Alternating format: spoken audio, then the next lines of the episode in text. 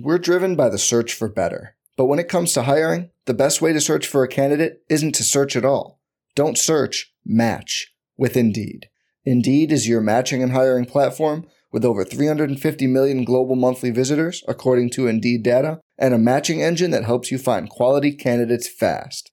Leveraging over 140 million qualifications and preferences every day, Indeed's matching engine is constantly learning from your preferences Join more than 3.5 million businesses worldwide that use Indeed to hire great talent fast. And listeners of this show will get a $75 sponsored job credit to get your jobs more visibility at Indeed.com slash BlueWire.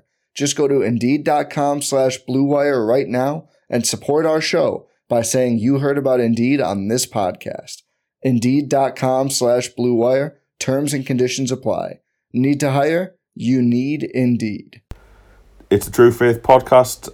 Alex Hurst, Simon Campbell, Ben Wade, and Adam Widgerton here to talk to you about Newcastle United's 3 1 defeat to champions elect Manchester City.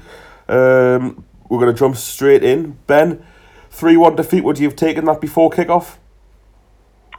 Um, it's, it was, I think, looking at the, the two sides, eh, after and especially after the result last time, it was always going to be a damage limitation. Um, Rafa's said time and time again about the lack of uh, quality in the team, and I think um, it, it was just a case of yeah, we've just got to just try and get out without taking an absolute hammering, um, which we've, we've done. And actually, at times, I mean, again, the, the game plan from the first um, game, we actually ended up creating a couple of chances towards the end of the match, and it it uh, nearly came came um, came off again. I thought there was a sort of 10, 15 minute spell there where we um, obviously we got the, the second goal, uh, sorry, the got the goal, sorry, and then there was one or two opportunities to get into it. So I think it's it, it's as much as we can expect from from this squad of players and uh, what what resources we've got available to us. So um, obviously you, you're never looking to take a defeat, but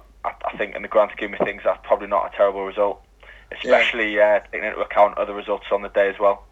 Yeah, I think I think to answer your question, Dogger, you would you wouldn't take a three one defeat before the game. That that just sounds so ridiculous. But the way it panned out and the way we played, three one is kind of acceptable. And as, as Ben says, when you're reflecting on the rest of the results and and just like we've we've we've got minus three against Man City. No one else in the bottom half of the table will have minus three against Man City over two games. so that's not bad, really. Well, Palace got a point against them. But apart from them, yeah, they got beat five. I think. No, got... but then look at look at Palace getting absolutely. I mean, we've got to think about. And I, have I've said this for the last couple of months as well. It's it's how we're getting beat when we do get beat, and I don't think. I think what we have among among most of the other over the other clubs in the in the bottom half of the table is a mental strength and, and a togetherness. You see teams now absolutely capitulate. Watford, Marco Silva's gone. You look at Crystal Palace, 4 0. You look at um, you look Brighton getting tonked 4 0. They're getting, these are drubbings. Yet, I, I think that, you know, in, in defeat, we can pick out so many positives from, from the game yesterday. And yes, it was certainly by half time, it was almost an identical first half to, to, to, to the to the reverse fixture at St James's Park. 1 0 down, but we, you know, we we did have a chance at our end, and we were very proactive in the second half. I, I think that even despite these, as I said, despite these defeats, we we still look. This isn't going to shake our confidence. We're just going to dust ourselves off and move on to the next one. It's a huge game against Burnley. I don't think this is going to shatter our confidence. But when a team gets absolutely annihilated four 0 that, that's a completely. It's a different kind of defeat. If you if you if you get what I'm saying. I do, and uh, I think that for the first half, particularly, despite the commentators saying how easy it was for Manchester City, bar the Sterling offside goal, um, they didn't they didn't actually cause us too many problems, did they? Before the goal, I mean, Darlow pulled off a couple nah. of handy saves, but it it really was. I think we really threw them with the five at the back, and I think that for all there's talk of us being negative and eighteen percent, I, I thought what was different in the first game is that when Man City had the ball further up towards their own goal, we did want to press them there and try and force the mistake, and that was maybe more positive than the home game. Obviously, as soon as they got into our half, we backed off um, we kind of gave them space to play, but I suppose it's disappointing from me, and it's it's always going to happen because we, you know the whole defense played great. However, allowing Sergio Aguero a, the free header in in the box is poor. Is it um, it's Manquillo for the first goal. Let's De Bruyne cut in and put that cross in without really putting a challenge in. That was disappointing. But yeah, in, in terms of the sense of the whole first half, I thought we were relatively untroubled. Um, Yeah, so- I mean, we, me and Sai said exactly. We watched it together, and we said that um, that really on the like when you look at the um, the performance of Man City, that you, you can't think of any- too many sort of gilt edged chances that they've created. So again, I thought we, we negated them pretty well. And I, I, I'll tell you who played really well in a role that he's not familiar with, but uh, Hayden I thought was um, was brilliant in sort of dropping in as a sort of the, the third centre back. Um, there's a couple of um, sort of moments where he, he, he had a good uh, sort of interception or um, sort of was in the right place at the right time. So I think in that type of game, um, it's you, you, you'll take that. yeah, so, I so think uh, Man City weren't exactly um, firing on all cylinders. You know, De Bruyne was being frustrated. He skied one from a free kick. Cal Walker skied one awfully. Like you, you're right. They were they, they were dominating possession as you would expect. They were creating some chances, but they just didn't seem to have that that, that cutting edge. Obviously, until um, that incredible cross from De Bruyne, but which yes, you're right. You sh- it should have been closed down. There was three men kind of around him, but they, they didn't seem to be the um, the free flowing gung ho Man City that we've seen of late. They, it's almost like that defeat against Liverpool had sort of shattered their confidence a little. Yeah. Yeah. I I think thought I think the as well- ga- game- Sorry. On. I thought the game plan worked perfectly.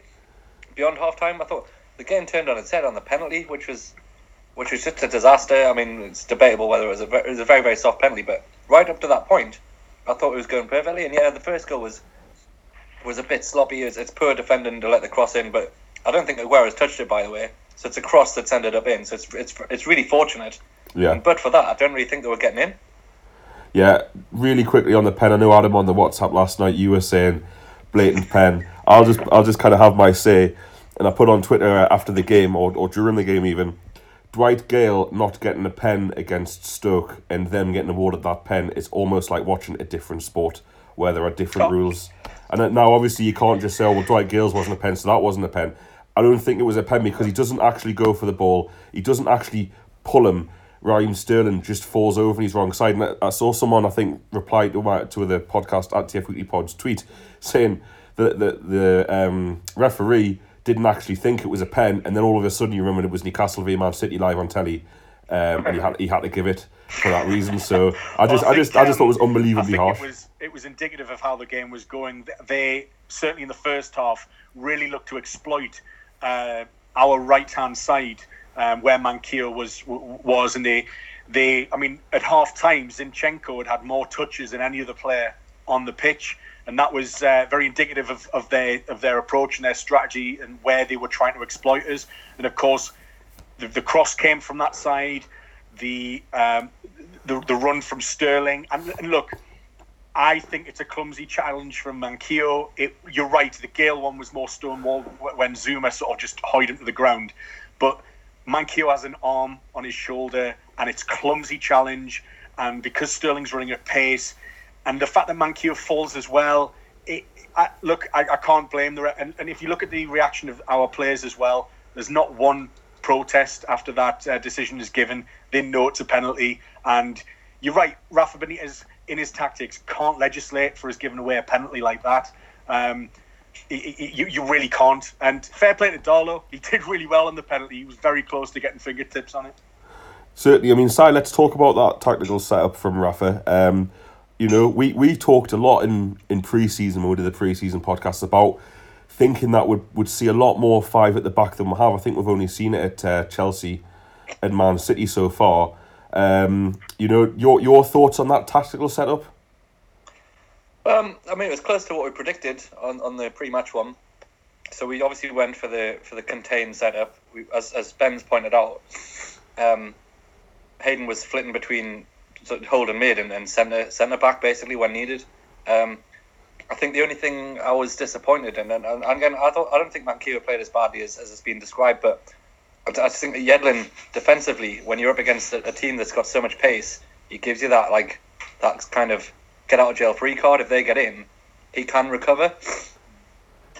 But um, Um, wasn't Manquillo Manquillo was hauled off two minutes after giving away that penalty, unceremoniously hauled off for Yedlin. Yeah. He, he did. He, I mean, he got done for pace, but it's still a, a disgraceful soft pen. He, he's basically like stroked his back. Move on from the pen. Let's move on, move on from the pen. Um, yeah. So, so, the, so the, the, the lineup we've gone for. I was surprised to see Shelvey in there. I thought he'd have all the workhorses in, but then Merino's hardly been firing all cylinders, and he gives you that outlet, and he did exactly what we said on the podcast, which was play both Atsu and Murphy, so that when we did get the ball, we had a bit of pace, we had some options to try and get out the half. We've got Joselu up there, and we've got Atsu and Ritchie, uh, um, Atsu and Murphy, sorry, who can who can give a bit of relief, and it, it did sort of work. We weren't as we didn't spend forty five minutes hemmed in our own box like we did in the home the home fixture, so it, it was working. As as I said, like go, the goal aside, it was it was it was a really good tactical display, and, and I think the lineup was was spot on. I, I- think, yeah, as much as we weren't in our own half as much, but if you noticed, when we did peg them back into their their own final third, sorry, in our final third, their defensive third, we did really well in, in terms of like um, the wingers and Joselu and even Shelvey and Diame of closing down high pressing. But Yeah. every single time we did that, they managed to escape it quite easily after a couple of passes because they're just a very good possession based side. And they were able to break on the counter. They were able to break on the counter very, very easily every single time we did that. And we were absolutely exposed. So we the, the high pressing was the right thing to do, but we were we were so exposed after that, and every Yeah. time that we did that, they had a chance because they countered so effectively. I, I half agree. I half agree. So yeah, we did a lot. What we did, Joselu was brilliant in the air. He won. He won lots of headers, but when he had the ball at his feet, he was giving away a lot of sloppy passes. Atsu the same. Murphy as well was was trying to take players on and getting tackled. And as you say, the speed at which that was turned into a Man City attack was quite overwhelming. I think that we benefited from in that situation. Diame was busting out to get back every time. Haley Yeah. was busting out to get back every time, and we, we did manage to absorb a lot of that pressure. But you're right. Every time we kind of found ourselves in a decent position with with with the three forwards because it was kind of a four-three-three, but obviously with a bit more defensive work. Every time we found ourselves somewhere where oh we could get could nick a half chance here, we just gave the ball away, and I think that was just just a It was like it was like they were lulling us into a false sense of security that we Yeah. thought we were gaining territory when actually we were allowing them to basically race up the other side of the pitch and force us into saves and have bodies flying around everywhere. And I must say on, on that, the defending from the lads, particularly the first half, they were committed. And that's when I talk about mental strength. They're fighting for Rafa Benitez because they believe in him, and there was bodies thrown everywhere. And you know, Man City can just they, they, they have a deluge of chances. And I thought I was really proud of how committed the tackles and bodies flying everywhere, putting faces in the way. It's exactly how it should be when you're down at the bottom of the table. Yeah, I think I think I think just on that point, I think Diame epitomed that. I think again, he's it, he's obviously there's a lot been made of his performances and he's sort of grown in confidence and whatnot. But again, he, he was he was the one that was flying around and, and working really hard. Um, I mean, I, I made the point actually just to sort of disagree a little bit. I thought I felt like the wider players, um, Murphy and Atsu, probably could have done a bit more. Like it's sort of what you were saying, where they were doing the high press, getting um, getting pulled out, and then they would sort of just run away. Too too many times they were sort of just jogging back after. Whereas really you needed them uh, to recover quickly. But I get obviously they were probably tired and, and whatnot. But um, but now I think you, you're right. There was a, a, few really good performances there, and um, we just we just need more of that going on till the end of the season. I think uh, to compare and contrast to the last time we were relegated with all what that went on then, you know, went to the City of Manchester, played against uh, a good Man City team, not as good or anywhere near as good we're faced now and we're capitulated 6-1 and it could have been it could have been 10 quite easily um, because we just sacked it off as soon as we went a goal down.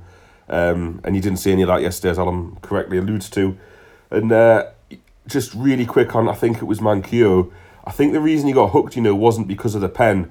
I think it was because he was absolutely blowing and there was a point when like you say Adam Shelvey um, Diame Atsu or, or Murphy, one of the two, were all pressing Manchester City, and then kind of there was that really easy out ball available down our left, and I think Shelvey turned around and was like, "Well, where the hell are you?" to Manquillo, and he was just knackered. He was just absolutely blowing, like trying to keep up with their to rapid lads. Sa- Sane's like a real handful at, Yeah. at, at this season. He's been brilliant. He's really improved uh, under Pep Guardiola, and you look, he, he was a threat sort of every time. and you just see for the, the um, was it the, the third goal, uh, he absolutely rinses about three people, and just at, at some point, like the, the quality is going to tell. Um, so, I, and I think, I mean, you, you could see Manquillo, he was holding his uh, side, wasn't he, when he when he came off Probably got- um, after the pen. Like, so it's it's frustrating, but I think he, he did as well as he, he could, um, given his his ability. Only Premier League Was that this was that Sane dribble? Was that amazing technique, or were you a bit disappointed that he managed to sort of bamboozle about five of our players and and all of our players? Just before he passed, like crossed it, three of our players kind of ran towards him. It was kind of like school, like school playground. Everyone runs towards the ball, and then suddenly Dummett's got Sterling and Aguero marked at the back post, but it's like Yeah. two on one. Uh, I, I don't know what It to was- make of that. I'm in two. I mean, it was Dior- Diame was the one who went flying in, sort of sprint. But I mean, that, that that's what you get with pace. I mean, he he'd, he'd obviously burnt Diame, sort of left him for dead, and Diame's got a sprint to get back. Well, I don't know many people that can stop on a on a sort of a sixpence after sprint in full full pelt. So obviously he went flying past. I think Yedlin uh, got a Megs in there as well. Like it's it's just for good measure. exactly. It was just it was just class from from Sané. I don't think you can criticise everyone like them too much. I mean, as I say, they were as as you would say, it was they were all sort of um, put putting all the, the, the full effort into it, and it, it's unfortunately you're going to get instances like that where just a bit of class, a bit of composure from Sané. He was able to, um, to to sort of make us look look a bit foolish, but I think that's just good play. I, I wouldn't be criticising anybody particularly for that. It's like Rafa said, enough. isn't it? Rafa said that in his post-match uh, press conference. He said that the third goal he wasn't going to pay too much attention to it because would commit a lot of players forward. Players had to get back, were out of position. And you know what? Let's talk about that a little bit. Um, Ben, come to you. You know, at two one, did you? I mean, first of all, let's talk about the goals. Some passed by Ciaran Clark and some finished. Oh, um, um, I mean, we we said Murphy. Murphy actually uh, grew into the game quite well, and he was he was probably one of the, the bright spots of, of that performance. I thought um, every opportunity he had to run at Otamendi. I mean, he obviously Otamendi's probably um, nowhere near the, the standard of some of the better defenders in the league, and he, and he sort of shows that when he's isolated on his own. He doesn't. You don't get many opportunities, and obviously, I think uh, last week against Liverpool, he got shown up a bit. Murphy had him every opportunity. He was he was running at him, and um, he looked he looked a real threat again. And it was just unfortunate that we're. I think at the point where we were coming into the game at the end, we were just obviously a bit too blowing, and nobody could get up to support him. Um, but we, we, we did. I mean, as I alluded to, sort of for the, the first question, there was, there was a period of the game where we had about 10 15 minutes after we scored where we, we, we, we had a few opportunities, and obviously the way we, we, we were playing, we were looking for that counter attack um, as they pushed on. I think what Man City, um, their, their real weakness is, is that back forward defensively. They're, they're, they're just not, not, none of them are really defenders. Um, I mean, Stones is obviously everyone gives him a lot of plaudits for the way he brings the ball out and whatnot, but um, I think he can be got at. And, and Otamendi, I, I, I just don't really know um, sort of what he, he doesn't belong in a team of, of that caliber when people are talking about them as potentially being one of the best ever Premier League teams. Otamendi's not not that. So that's up- that's up them. in that that's level. Man, so um, that's Man City's defence put to bed. We, we, they were there to be got at for a- in a couple of occasions, and I think we we looked dangerous at times, and we did really well in that aspect. Yeah, and uh, side, do you think that will maybe you know Diame? Obviously, people think he should have pulled it back because Joselu was unmarked for that first shot that um, the keeper parried. Or do you think you know what? Let's give him a bit of credit for for bundling his way through with sheer willpower and desire to create something like that. I'm not going to get at him because I thought his overall performance was very good. But we were we were screaming at him to pass the ball. Like he, he has to he has to. Uh, there's, there's I think two options, one either side, and he's just. We've got a lot of that at the minute. We've got players who are so desperate to prove themselves, especially with with Rafa. It's it's hard to get in these good books. So he, he obviously just want to try and get it himself, and yeah. I, I mean, it was a good. It was, it was a good opportunity where he got. He found himself. He. I mean, I, d- I don't really blame him for having the the initial first shot. Yes, with a bit of composure, I think you, you probably look up. But I, I'm not going to blame him for, for taking that on. He was. He found himself in a great spot. Um, had a good opportunity. I mean, it, I, don't, I don't don't don't think there's many players that would be passing there, to be honest. So No, I've got to agree with you. I think Diame created the chance for himself, and in that situation, he's got sight on goal. Ederson's come out, and I think, and quite rightly so, he picked the right option because I don't think, even though Perez, I don't think he was like massively unmarked, but I think that Diame had more chance of just being able to blast the ball towards goal than he was of picking out a really meticulous pass to Perez's feet. So I think he, he went for percentages, and uh, I think he probably did the right thing. And hey, Ederson was. Uh, Ederson was shaking when he when he dropped that. That was really uncharacteristic. Because, I, mean, I really like your comment about not a Man City's defenders actually being defenders. I mean, it's it's it's it's completely true, and to the point that Ederson's probably like a defensive midfielder, like Well- everyone's forward ahead of that. So, If if there's yeah, one, good comment, mate. one bloke who'll have been smiling, it'll be the other Simon uh, Tropes, who's sometimes on the show, who uh, gave gave the Man City keeper a very hard time on uh, the, the other Man City game podcast that we did um, Boxing Day, or whatever that was. Um, you know, massive hilarious flap uh, after he saved Diame's shot, which could have could have turned into something special. But I suppose there's there's a lot of teams that go to Man City who just aren't in the game by half time, and I think like Sai, because I'm going to come to Adam very soon about a long subject, so I'm not just ignoring you, Adam, for questions. Um, That's fine. uh, Sai, BT and the BT pundits in particular were, were a lot more mature in their assessment of the game in Newcastle at the minute. Do you think that's why? Why do you think that is? I was really surprised to see them kind of praise Newcastle's performance to an extent, um, and then say that you know the team needs players. The, the kind of things that we all know are true, but the kind of total antithesis of what Sky provided us with their disgrace to the league patter for Boxing Day or the day after Boxing Day. I mean. I wonder if I wonder if they've seen the hypocrisy of of how of how the media responded to the first game because it is ridiculous. well, we we talked about this, didn't we, Si? Yeah, it's it's almost like the new. Well, we can't just we can't just say that again because it is it is bang out of order. But I don't know. I, I thought I, I quite liked Lampard. I thought he was very, very very realistic about how he described the game. Even Rio Ferdinand was actually he sounded quite sensible. And I can't believe I'm saying this, but yeah. Um, their, their coverage of the game, while the, the, the, the brought up the possession stats so much, like here's a stat for you, eighty-five percent possession. It's like, yeah, we, we get it. We're under the cosh. We had been for about ten minutes. It was late in the second half. Here's a stat for you. Last ten minutes, eighty-five percent. Yeah, we're fucking no man watching the game.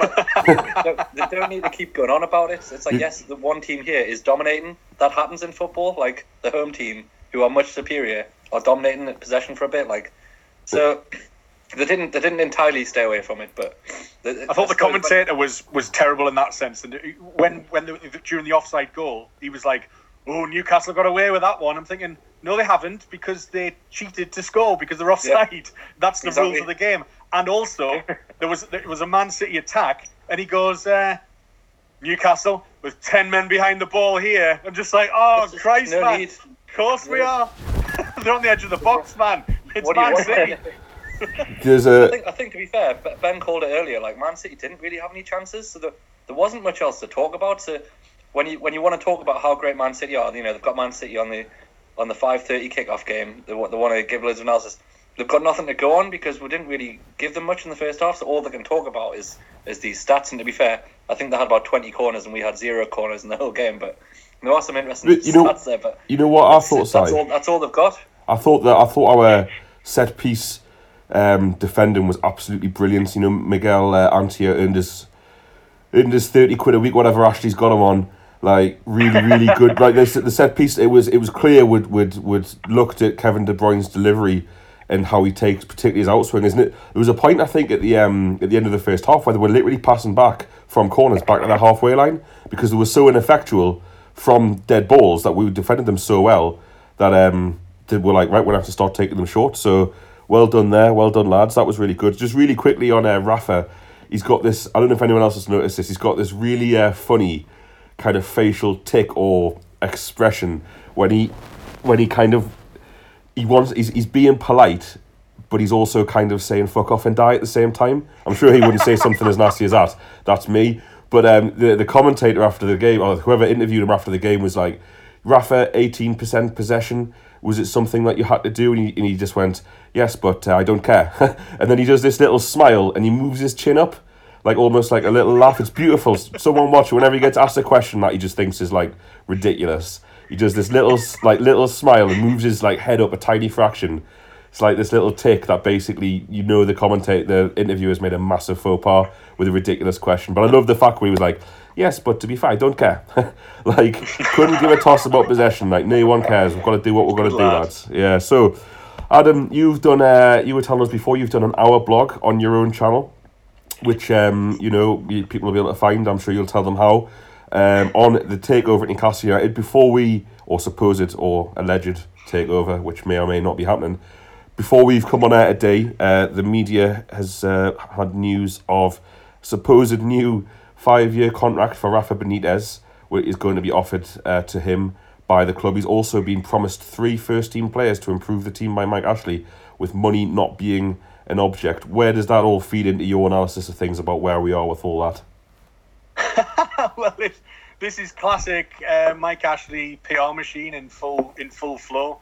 Um, I mean, it's incredible, isn't it? Um, the since the, the, the, we can only propose a suppose a, a drunken Mike Ashley call to Sky Sports earlier in the week, um, claiming that the takeover was off, um, but then and, and saying that PCP were time wasters. Staveley obviously played played the, the PR game herself, and I think she was entitled to do so to defend herself with George Caulkin in the Times.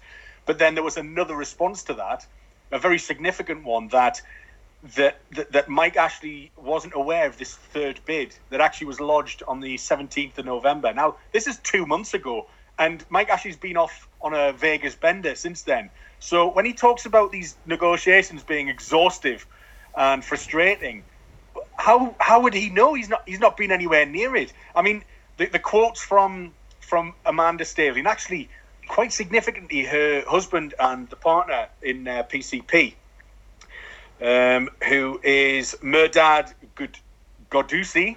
Beautiful. Please forgive the Beautiful. um, the pronunciation there. Two really important points. Um, he echoes what Amanda Staveley says about the how integral Rafa is to any deal, and you can see from the details of the three um, bids that were lodged that there was a stipulation in each of the three of them that Rafa was there as manager, um, and he said so Gadusi said, uh, "You need a world-class manager. If Rafa isn't there at the end of the season, we would have to rethink this transaction." So that's really significant because that's almost putting um, a lot of pressure on Mike Ashley, who I think, given the, the behaviour in the last week, is becoming increasingly erratic. Um, I know, I know, Mick Martin was um, offering some great insight on there on the on the, the podcast in the week, and he, he is running scared. And I don't think regardless of what he says about, uh, no, the takeover's dead, we're not talking to them anymore, he can't afford to walk away from this because there's no, there is no other bids in town. Even though he's trying to deceive everybody, there are no other bids on the table.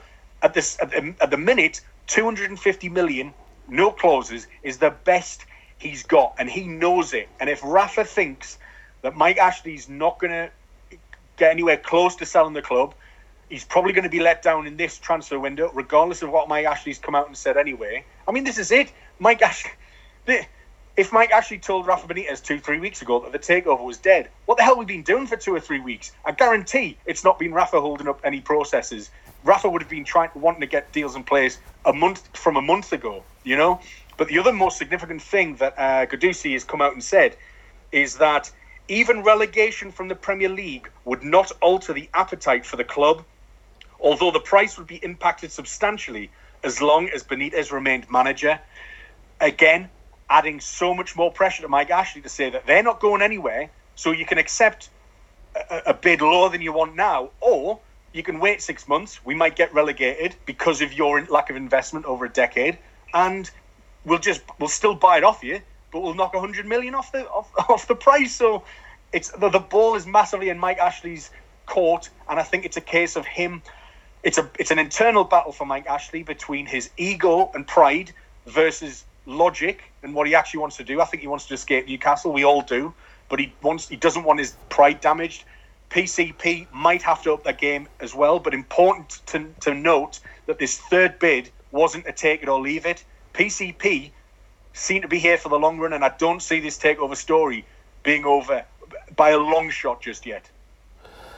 Very interesting, very well well put, Adam. Um, Sai, you know, reports of a, a new contract. Can you seriously see Rafa Benitez signing a contract with a bloke who's lied to him on more than one occasion? No. I'd imagine. I'd imagine this is the first Rafa's heard of this new contract as well. In, in the media, um, I, I, I, I don't know. I don't know.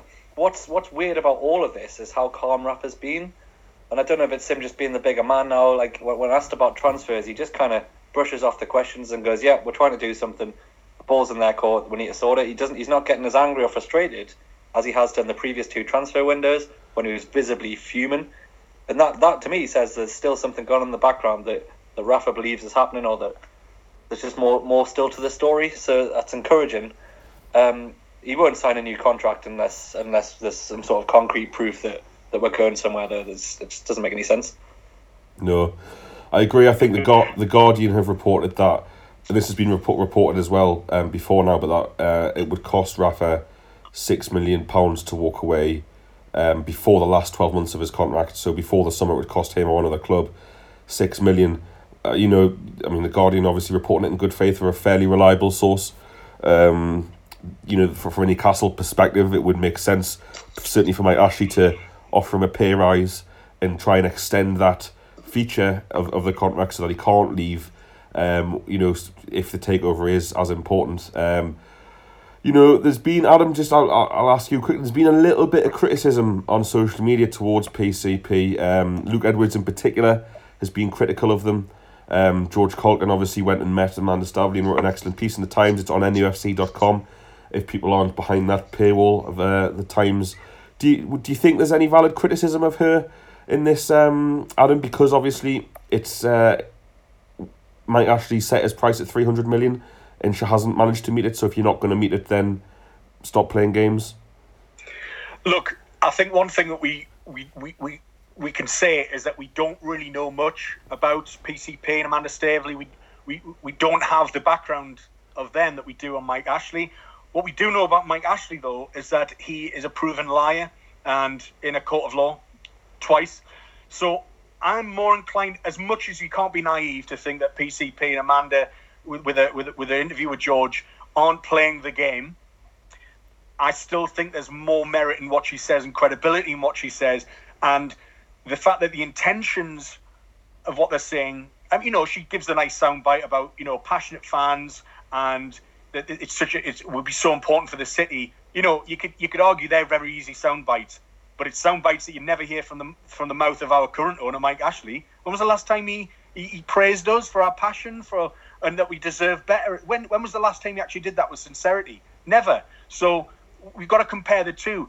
I think that um, you know, there's people saying, well, you know, if he, if he's asking for 300 million, why don't you just pay for 300 million? And the the, the counter argument to that is, you know, I think the crux of why this has stung Ashley is that he's forged his uh, retail empire based on preying on fallen companies, um, damaged goods, basically, getting them for a pretty penny and turning them into um, profitable businesses again. Now, significantly, Amanda Staveley and PCP seem to be doing this to him now because Newcastle United, with its couple of relegations and the fact that the facilities haven't been upgraded, um, training ground, academy, all under Mike Ashley's tenure, he's let he's let his product deteriorate over time. He's neglected it. That's um, a key point. Well, exactly, and, and and so with, you know, she why they, sorry, what I'm trying to say is they very good businessmen and business people, and they're looking for value. It doesn't matter how much they've got, how much they might have billions backing them, but they wouldn't be the business people that they are without trying to find value. This is what Mike Ashley's done for his whole career. He's found value, and he wouldn't pay more than he than, than is necessary. So he's suddenly taken offence to the fact that PCP are kind of the roles are reversed. There's a big player in town, and he's suddenly not in control of this transaction. And I think he's running scared. And the fact, I mean, you know, think about it. You know, if you you got a twenty quid note in your in your in your back pocket and you walk into Greggs, you're not going to buy a steak bake for fifteen pounds. Why? Because it's not worth fifteen pounds. Do you really want a steak bake? Yeah, I really want a steak bake. The class, especially if it's just come out the oven, nice piping hot, lovely steak, nice pastry casing, lovely stuff. But I'm not paying fifteen pounds for it because it doesn't represent good value. And I think for those, I, I still believe that PCP will up their offer. I think the next increment will probably be closer to 275 million, and I think that's significant because it goes over the 263 million pounds that Mike Ashley paid to the club in the first place, alongside his 129 million pound loan. So I think that is the golden number to get a, to, to get over. Um, if he's to walk away, because you again, it's about nursing his pride. And if he can walk away and say, "Well, I sold it for slightly more than I paid, you know, than I paid for it," that that's gonna that's gonna help. But Ashley's on the ropes. Make no mistake about that. Don't get any idea, Greggs, if you're listening. Fifteen pound steak bakes. um, the bloody inflation in Greggs uh, pasties and, and bakes over the years is uh, is a national scandal, but no one seems to want to talk about it. But um, Well, hopefully I didn't put them put them to uh, rights there. Fingers crossed. Yeah, Adam, you, you, the the figure there you, you quoted is interesting that two hundred and sixty three million quid because you know Mike Ashley has a lot of money. I mean, it's all wallpaper as he's told us, but he doesn't he doesn't need money to exist, and he might, he might want more money to get two hundred and sixty three million pound off back potentially or close to it after the utter pig's ear you've made of it, doubling the debt from seventy one or seventy two million to one hundred and forty million, whatever it is now, two relegations, possibly a third, a generation of fans lost from the club, um, you know, commercial revenue falling in a time of unprecedented riches for football clubs, match day admissions, tickets, you know, that revenue falling because obviously The state, we're now the status of our club is that we're a yo-yo club. Before he came, we were a stable, mid mid table club. We're And underperf- now we're underperforming. he's damaged the reputation, and that's de- therefore damaged the credibility of the product. It's like uh, Alan Partridge with his Rawlinson's Terry's Chocolate Orange with uh, superficial damage to the boxes. But yeah, I, I suppose like to, I'm going to play devil's advocate again. I think what's maybe been put at Staveley as well, or, or certainly our husband who made those comments, is they're saying they have two hundred million pounds to invest in Newcastle United, whether that be transfers, infrastructure upgrade, training ground upgrade. I mean, everyone talks about the training ground, and they're absolutely spot on. By the way, the the fucking ground, the ground looks exactly the same as it did in two thousand and two. That's not a good thing. Like it's it it had it has had a lick of paint in about fifteen years and it's it's gone from one of the best stadium in, stadiums in English football to, in my opinion, to starting to look a bit dated inside and out. Um, so there's all sorts of thing, things that need improved, but I think an argument, Adam, would be that well, if you've got this extra two hundred million to put into it, if it costs you three hundred million, if that's the asking price, would you not be best maybe investing taking fifty million off what you've got to get the club, keep them in the Premier League this season, compared to putting two hundred million pound into the Championship club when financial fair play comes into it? That would be a, a oh, uh, serious problem for Oh, anyone no, trying to invest. That, was that what Luke? I think Luke Edwards was saying that, wasn't he? He was trying to sort of have a pop saying, you, you know what the asking price is. You're saying you've got all this money. Like the way he was sort of looking at it was, do they actually have the money available if they're sort of sticking over the price? But I think what Adam's been saying is is absolutely right that. The, I'm sure they've got the money, but why would they wait? Why would they want to, money that they want to invest in the club and it's actually going to be of use to the future of the club? Why would they want to spend that um, on on the past of, of, of something that's um, unnecessary? It, We're, just we're basically rewarding Mike Ashley for his incompetence by giving him an extra 50 million in his back pocket. Exactly. Exactly. Absolutely right. That money should be in the club. It shouldn't be going to Mike Ashley, who's made it. He's made an absolute hash of this club the last decade, and and they're right to play hardball. And it's important to mention. I, I, I totally see the point. If they've got the money, just restructure it. And but we've got to remember we are still in negotiations. They a fourth bid is absolutely inevitable. So let's see what happens with the fourth bid to see where their intentions are. But they're not going anywhere. The deal is not dead. Whatever Mike Ashley wants to say, I don't believe it for a second. He can't afford this deal to be dead. We're still in negotiations. There's a long way to go yet, and I think we'll get closer. They'll get closer to what Mike Ashley wants. And I, but I, I really, I resent the fact that people are just so so easily willing, and I know that it, what it means. It's it's more about getting him out the club, and it's almost like a, uh, like you know, a, a, a tax to get him out. But the, the the idea that it just goes back into his pocket because he didn't invest that in the first place, oh, that really it really gets to me. That it really does. Yep, and it's um, it's the same for me, and I, I've kind of just moved on from getting angry at Mike Ashley, as bad as that is, maybe maybe more anger at Mike Ashley is needed from the fan base. But I just, I just, I don't think that. I mean, they they've done, unlike him, they've done due diligence.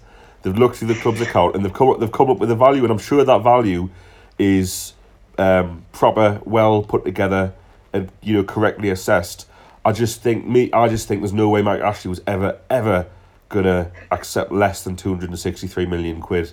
Now you you're completely right with your assertions that well why should that matter to anyone? Why should what Mike Ashley thinks or what Mike Ashley does or whatever his mistakes? Why should they have to be compensated by someone else rather than that money going to the football club? And that's true, but we're still here. We are on the twentieth of January. We've not signed any players. Where you know I think if Southampton get a point today, we'll be level on points with the team in the relegation zone, which would be Stoke and Brighton. I'm um, not saying Southampton will get a result, but it's it's really really looking perilous. And I don't know about you, Ben. Like you know, yesterday's results weren't great. Stoke picked up three points. We could have done with a draw there. I mean, obviously it brings Huddersfield closer into it. And uh, West Brom got an unexpected point at Everton. They could have had all three. They seem to be on the move, and they've they've moved within three points of us you know, Ben, are you are you are you more worried than you were pre-game yesterday about Newcastle staying up, and uh, is it still very much dependent on signings, or are you confident either way? I'm not. I wouldn't say I'm more worried after yesterday because I, I, I think I've been pretty much pragmatic throughout out that I'm I'm of the opinion that it's it's Swansea probably done, and then it's it's one of the relegation teams. I think you you can see um, the impact of sort of so some of the, the teams down there have changed managers. I mean, you've already seen you've seen Watford have, have gone um, yesterday. Everton. Um, I mean, Southampton probably won't be be far away, uh, depending on what happens sort of the next couple of weeks. Uh, West Brom have already done it. There's a, there's a lot of the, the sort of more established Premier League teams like have, have acted quickly, and I think the sort of the difficulty of the Championship teams is that they know they, they've, they've sort of got to stick with the managers they've got because they've got them to this level. I mean, especially for Bright, if you look at Brighton and Huddersfield, I, I mean, Brighton okay probably were, were hoping to get up, but Hud- there's no chance Huddersfield expect to get promoted last year. So if they were to get rid of the um, uh, what's he called Warner, isn't it? David Warner.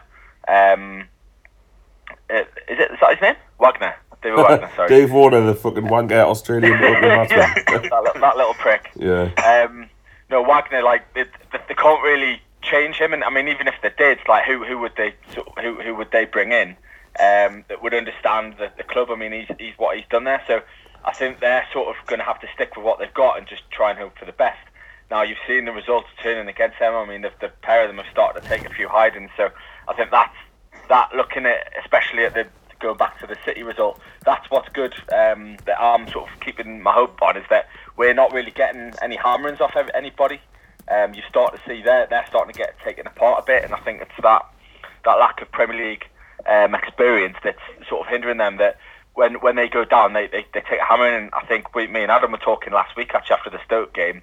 Um, the goal difference could could play a big impact with it being so tight that it it will be worth sort of an extra point. So. Um, yes, I mean, it's, it's, it's, there, were, a couple of results yesterday that were a bit unfortunate, but I think you, would expect that, that the table's probably to sort of taken shape that you probably would have expected pre pre season. That the teams that have had really bad starts are actually starting to sort themselves out now. I mean, you look at Moyes at West Ham; they're starting to pick up some some um, real sort of momentum, and, they're, they're, playing quite well at the minute.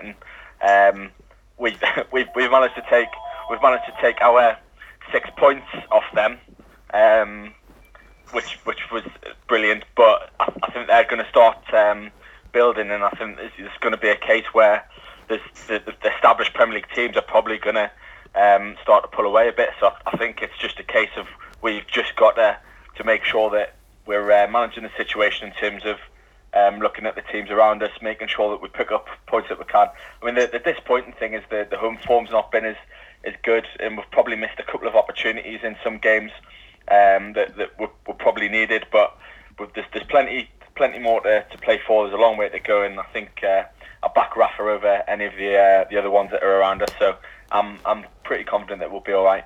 Huddersfield's next two games are Liverpool and Man United, whereas we have um, Burnley and Palace. So we simply have to make ground on them.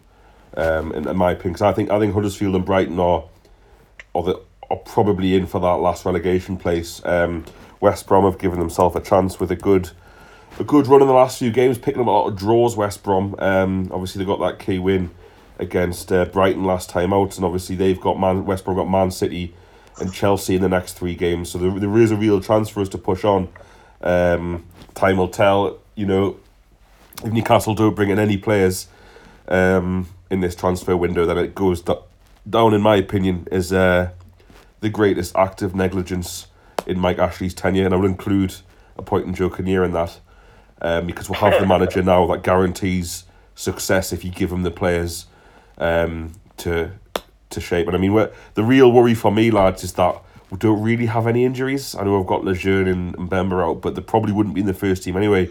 We don't have any first team injuries, and that's again that's a stark contrast to the last time we were in the Premier League when we constantly had ten to 12 to 13 first team players out injured.